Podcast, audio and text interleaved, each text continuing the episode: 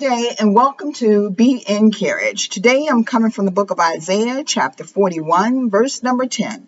So do not fear, for I am with you. Do not be dismayed, for I am your God. I will strengthen you and help you. I will uphold you with my righteous hand. If I have to put a title on this today, I will call it What's Important to You. Being a Christian is never easy. God never promised us a rose garden. What he did promise is that he will always be with us. Life is not fair. Life throws challenges, disappointments, adversities. It throws these things at us. And you and I have no control over them. The only thing that we can control is how we're going to respond to what life throws at our gates. We can choose to respond in a godly fashion, or we can choose to respond in the flesh. The choice is ours because God gave us all free will. That's the only thing that God gave us, and that is free will, which means he is not going to force us to go his way, to accept him. He's not going to do that. He's not going to force. That's why he gave us this thing called free will. You choose. But in this walk that we go through, we're torn at times between good and evil. Because time we want to do good, it reminds me of Paul. And there, and there I go with Paul. Every time we want to do good, evil is always present. Have you ever found that to be true? You know, when Paul wrote that, he knew what he was talking about.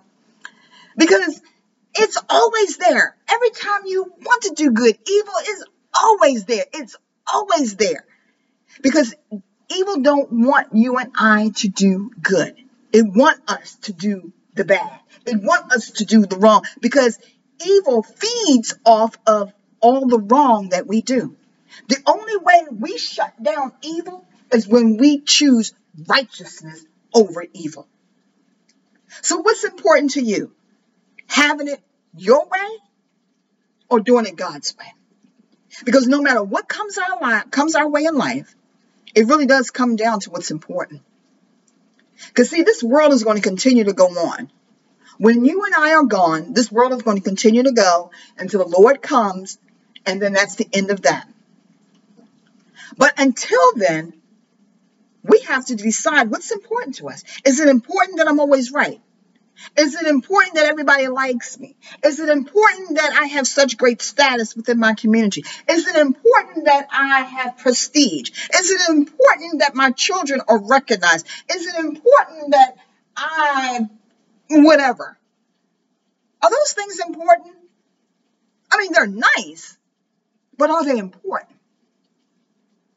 For some of us, they're extremely important. And I feel sad for you because they're only temporal. The book of Ecclesiastics talks about a season for this, a season for that. That's all it is. We need things that are permanent, which is known as eternal. So my relationship with Jesus Christ, that's eternal. That's important to me. I have struggles. You have struggles. I'm not perfect. You're not perfect. God's still working on me. But no matter what I go through, the only thing that remains true to me, and that is my faith in God. So whatever it is in closing that you're going through today or that you're struggling with, Maybe everything has you foggy in your mind. Maybe you're like the man who built his house on the sand. And when the storm came in, it took the house right away. And maybe you feel like you're being swept out in the ocean. I want you to ask yourself, what is important? Because see, when all the smoke screen is gone and everybody's finished chanting your name, it all comes down to what's important. And that has to be God. If God is not important to you, in this life, then everything else that you've done in your lifetime is in vain. Maybe that's not what you want to hear to encourage you today. But I had to say it because we all felt this way from time to time. God has to be important no matter what it is you're facing. God has to be number one. He cannot take second place in your life.